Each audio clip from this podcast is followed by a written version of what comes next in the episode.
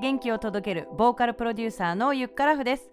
ゴールデンウィークいかがお過ごしでしょうか？私は今日シンガーのアーハちゃんと葉山へドライブしてきました。気温もちょうどよくてほんと最高でした。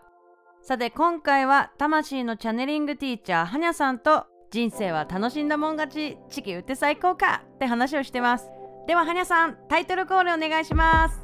地球を楽しむ日系宇宙人の秘密んにちは。こんばんは。いらっしゃいませ。イエーイ。いやいや本当にありがとうございます。こんな機会をいただきまして。いやいやこちらこそですよ。もう本当にはにゃさんのもうその、湧き出る 声から湧き出る パワーはもうみんなに本当にご紹介したいなってずっと思っていたので今回 OK って言っていただいてめっちゃ嬉しいです。ありがとうございます。こちらこそありがとうございますねとはいえね魂のチャネリングティーチャーえどういうことっていうね方も多いんじゃないかな。本当そうですよね。本当に普通だとそうですよね。これはどういうことをされている人なのかっていうのをねちょっと簡単にねちょっと説明というかねどういうお仕事なのかっていうのを教えていただけますか？はい、もちろんです。えーとですね、あの、周波数を使って目に見えないその、まあ、音、バイブスというか、その周波数を使って、えっ、と、お相手の本当のその潜在意識、あの意識してない潜在意識とか無意識の、あの、お気持ちだったりとかを、えっ、と、読み取ってそのまま伝えて差し上げたりとか、えっ、と、宇宙とかその地球にある自然とつながって、何かその客観的に、えーその方に今来ているメッセージ、今必要なメッセージっていうのをお伝えしたりしているみたいな。で、そのお伝えしながら、そのやり方、その誰にでもできるものなので、実は、そうなんですねうん、あの、本来私たち人間が持っているその能力、ちょっと忘れてしまったというか、その能力をもう一回ちょっと思い出してきたら、さらに地球も何倍にも楽しいんじゃないかっていう、そのやり方っていうか、その視点をお教えしてるみたいな感じですね。わーおなんか初めて聞くワードばかりであの ワクワクが止まらないんですけれども、はい。誰でもできるんですか？誰でも誰でもです。すごい。あの、自然にやってらっしゃるんですよね。要はその、ゆっかさんならお歌歌ってらっしゃるじゃないですか。うんうんそのうお歌も多分一つの音だけじゃないじゃないですか。そのよバイブというかよ余韻というかうん。グラデーションがあるじゃないですか。うんうんうんそれでその一人一人によって声帯ってね違いますしはい。その音のバイブレーションのグラデーションでいろんなものを私たちって実は見えない世界でやり取りしてし合ってるって言ったりした人間だけじゃなくてありとあらゆるものとみたいな。物質とね確かに。あそうですね。そうですそうですそうです。すべて物はあの素粒子ぐるぐる回ってて物に見えてくるね。そうですよね。本当その通りで本当その通りで確かにね来たぞって感じだよねみんなちょっと。楽しくない？ぶっ飛んでまいりますけどはい。いやいやいやでもこういうのをはにゃさんはどういうきっかけで始めたんですか？私はもともとそのお腹の中にいる時からお母さんの声を聞いてたりとか周りのお父さんの声とか、うん。病院の、ね、先生とか看護師さんの声っていうのが普通に聞こえてたのでやばねやばっていうか本当になんかよくわ本当自分でわからないんですけどそうなんだ。はい。で生まれてきてからもそれって変わらなくって。うんうんうん。なんか具体的なそういう体験ってあったんですか、あはいはい。要はその生まれて私たちほらおなお母さんのお腹の中から産道を通っておぎゃーって生まれてくるじゃないですか。うんうんそのおぎゃーって生まれて最初にそのいろんな人が顔見に来るじゃないですか。まあはいスノーを切ったりもするんですけどうんうん。その様子とかをなんていうかな鮮明にそのなんていうお母さんお父さんが私を見た一番最初の表情とかも覚えてたりするのでマジで？でも感動でしたよやっぱり。そのいろんなご家庭あると思うんですがうん。あのうちもねあの見方によっては毒親って言われるものなのかもしれないんですけど。来ましたね初日の。ねそうそう姉さんとおゆうさんのねお話もうわわかるわーって思ってたんですけど。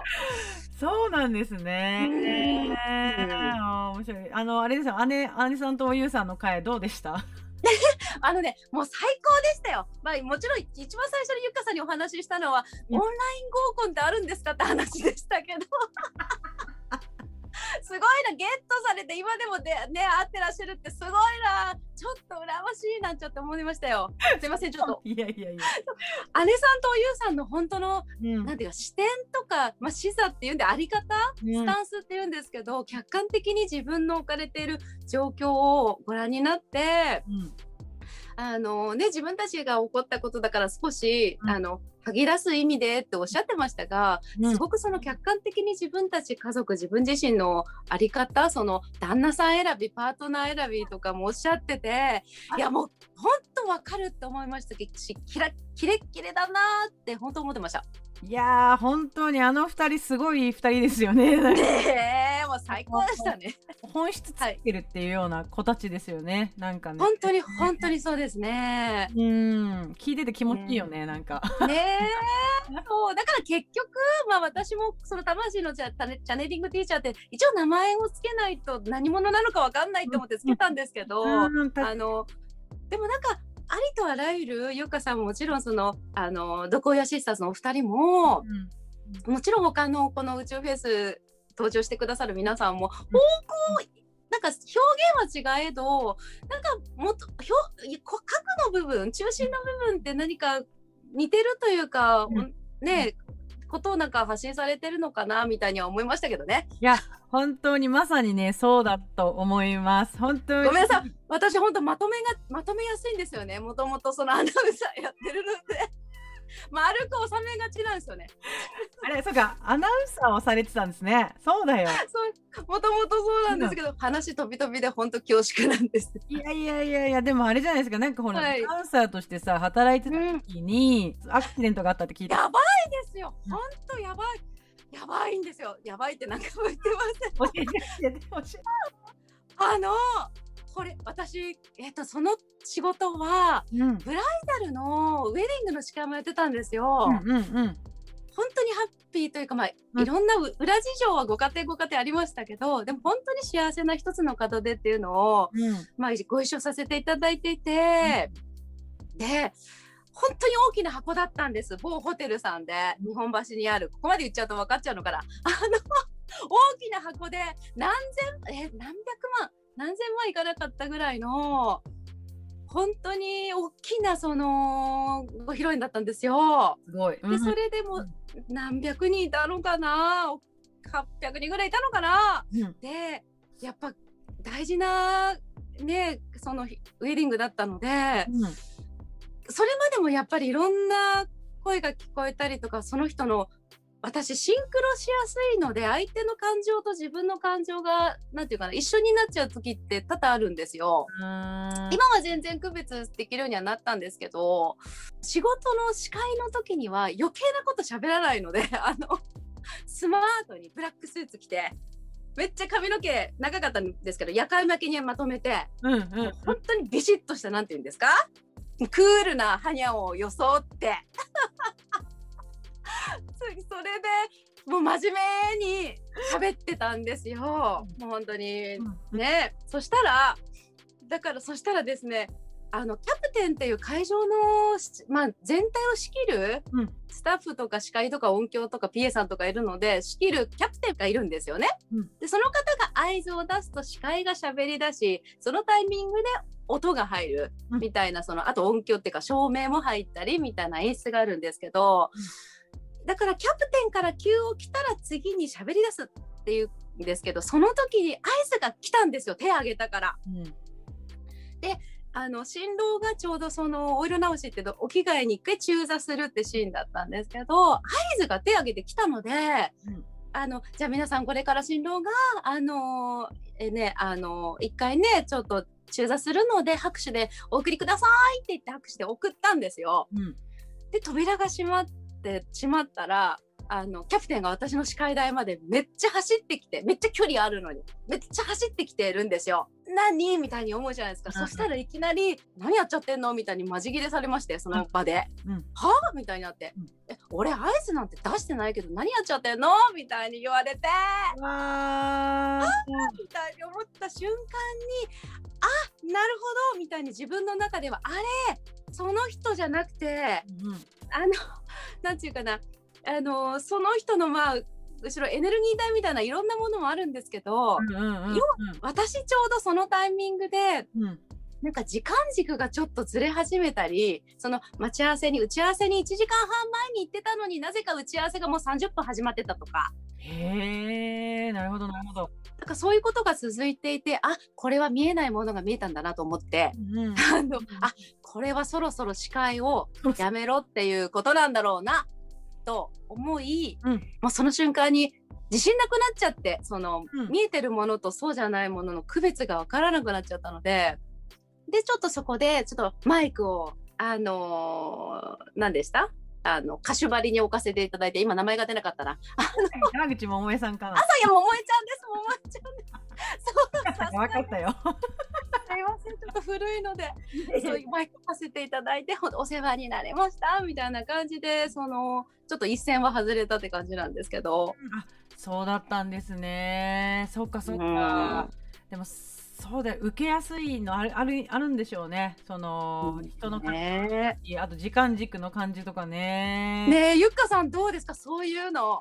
あのでもその受けやすいって意味ではわかんない、そのうん。私はこの今回この宇宙フェスに呼ばせていただいた HSP のゆりかさんっていう方がいるんですけど、はいはいはい。まあなんか HSP っていう概念を結構最近知っていろいろ答えたら、あ自分多分これだと思ってそれ、うん。あのまあ、概念なのでまたこの魂とか、まあ、この宇宙とかっていうのと少し違うのかもしれないんですけどでも、うん。なんかなんていうのかないろんなことをこう知ることによってあ自分でこうなんだって気づくことができたのでそのうん。ちょっとおかしいなっていうことが起きた時にはやっぱりちゃんと調べてググって するする。があいいんだなっていうのはすごく思ってでそうすると自分を知れるからはい楽に生きれるようになるから。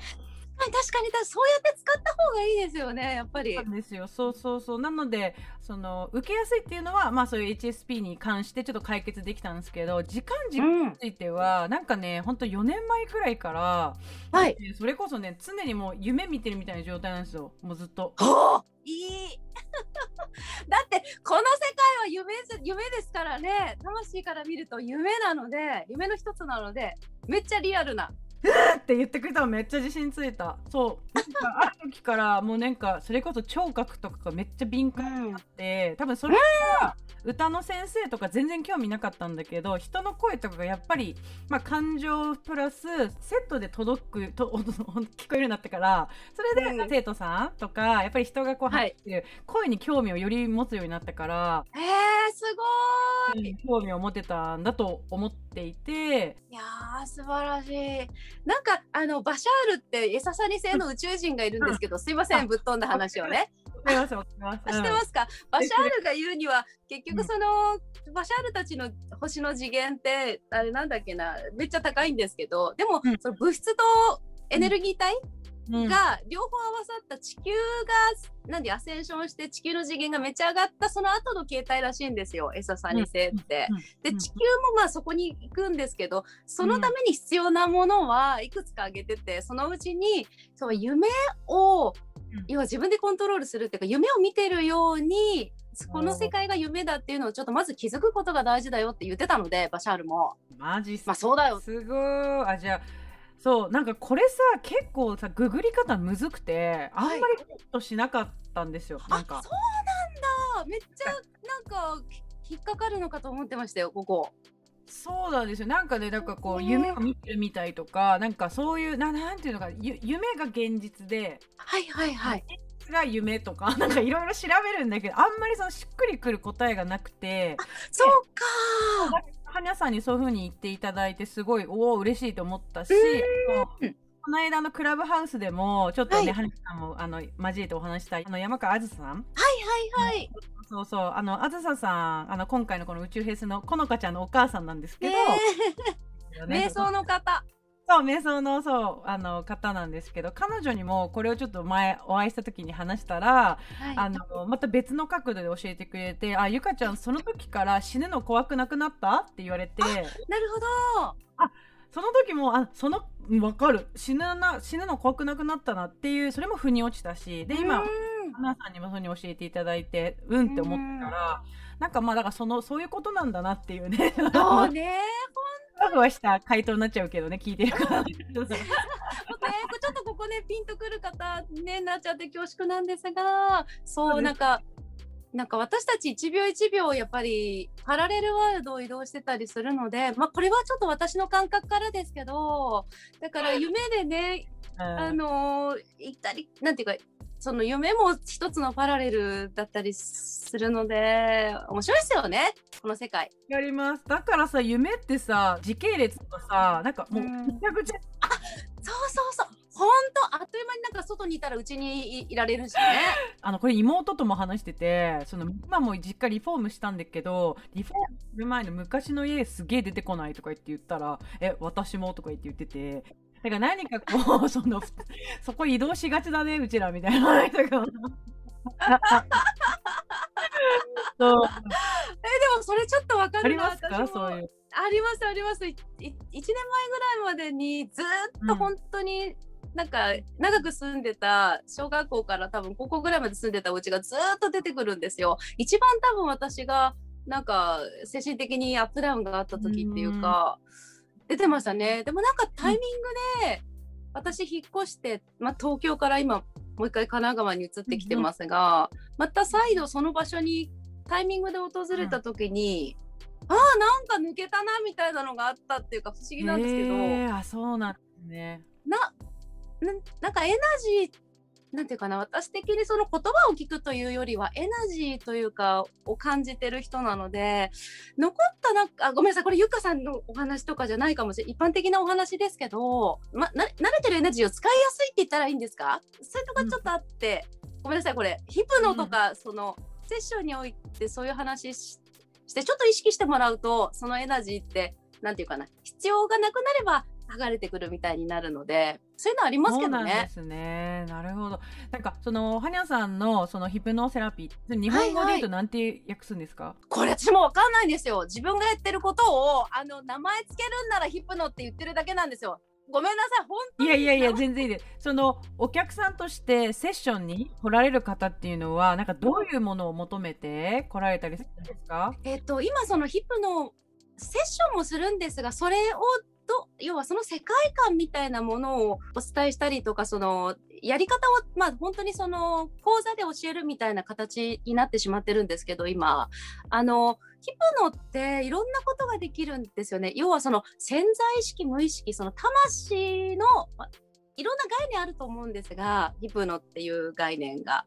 私の中での一応概念としてはその魂の記憶を使ったそのセッションって意味になっていてそれであのいっぱいそのやり方がヒップノって言ってもいろいろあっていつなんていうかな。例えば過去世にちょっと自分がたどるとか未来世をちょっと見に行くとか、えっとインナーチャイルドって呼ばれているその自分の内側のそのなんていうかな。あの本当に純粋でもう本当に純粋な自分とかあとは自分のハイヤーセルフあの、うんうん本当の高次元の自分に会いに行ったりとか自分の内臓にフォーカスして内臓内臓を癒すみたいないろいろできるんですよね。うーんそれをセルフでできるようになっていただいたりそれを誰かにあのお仕事として提供する方みたい育ててるみたいな感じです。そうなんだね。じゃあそっかそっか、うんセッションというよりはその育成っていう感情が強いんだね。ですね。そうですね。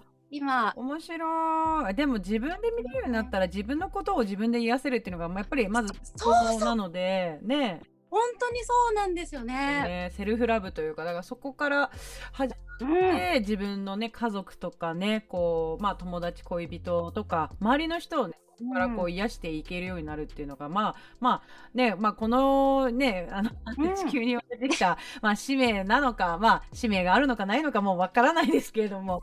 やっぱりもう あのねまあこの人生た楽しむというかね暇つぶしなんで、そうそう本当にそう本当本当人生たのいかに楽しめるかっていうかね。ねなのでなんかいいですよねみんなでこういうハッピーな感じになれたらいいなと思います。本当にね本当そう思いますね。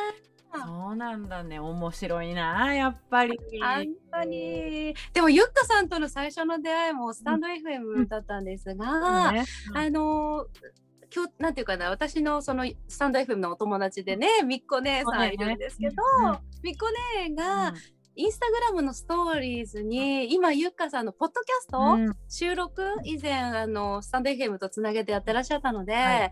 今ゆっかさんの収録に来てますってストーリーズ上げてくれたからあなんか面白そうって言ってスタンド FM 遊びに行かせていただいたのが最初だったと思うんですよね。そうですねそうですね。ねえ楽しかったですよゆかさん。やっぱりあのねいつでも楽しいですけどねほんと幸せになるんですよね。ゆかさんがいるだけで。いやいやそのままあなたあなたそのものですよ。本当に。本当に。すごい。だって声のトーンが毎回やっぱりはにゃさんすごいですよね。エネルギーの人間なんで一応ね人間なんで浮き沈むあはいると思うんですけど、い、つ切り取っても同じエネルギーをこう出してるのってめっちゃすごいなってやっぱ思いますもん。わーい。でもゆっかさんにそうやって言っていただくと いやいや。ほんとこっち気にしてないのでなんていうかな。いややっぱそう自分そうなんだってちょっと自信になりますよね。うんうんうんいやいやいややったーはにゃさんに関わってる人みんなそう思ってると思いますよ。やったー。皆さんうん。そうですかね、そうだよ問いかけちゃった。問いかけちゃった。あのそうだと思う人は DM ください。あすいませんすいません。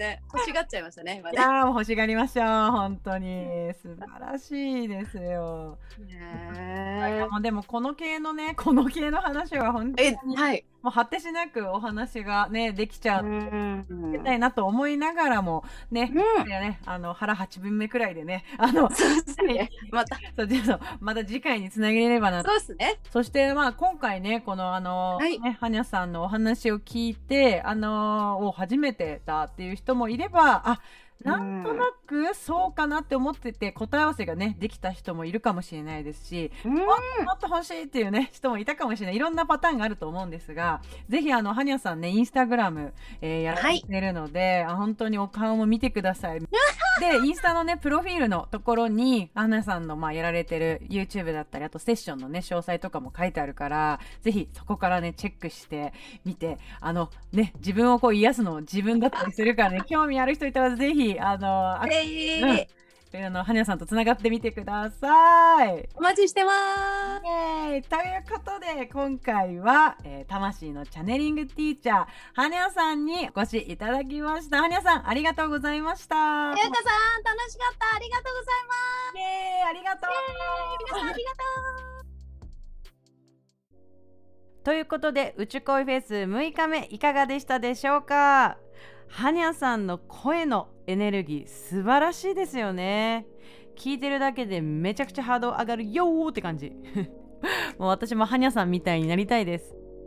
そして今回ね彼女と話す中でこの生き方でいいんだとか夢の中で過ごすって感覚でいいんだと確証が持ててえ私自身またアップデートすることができました。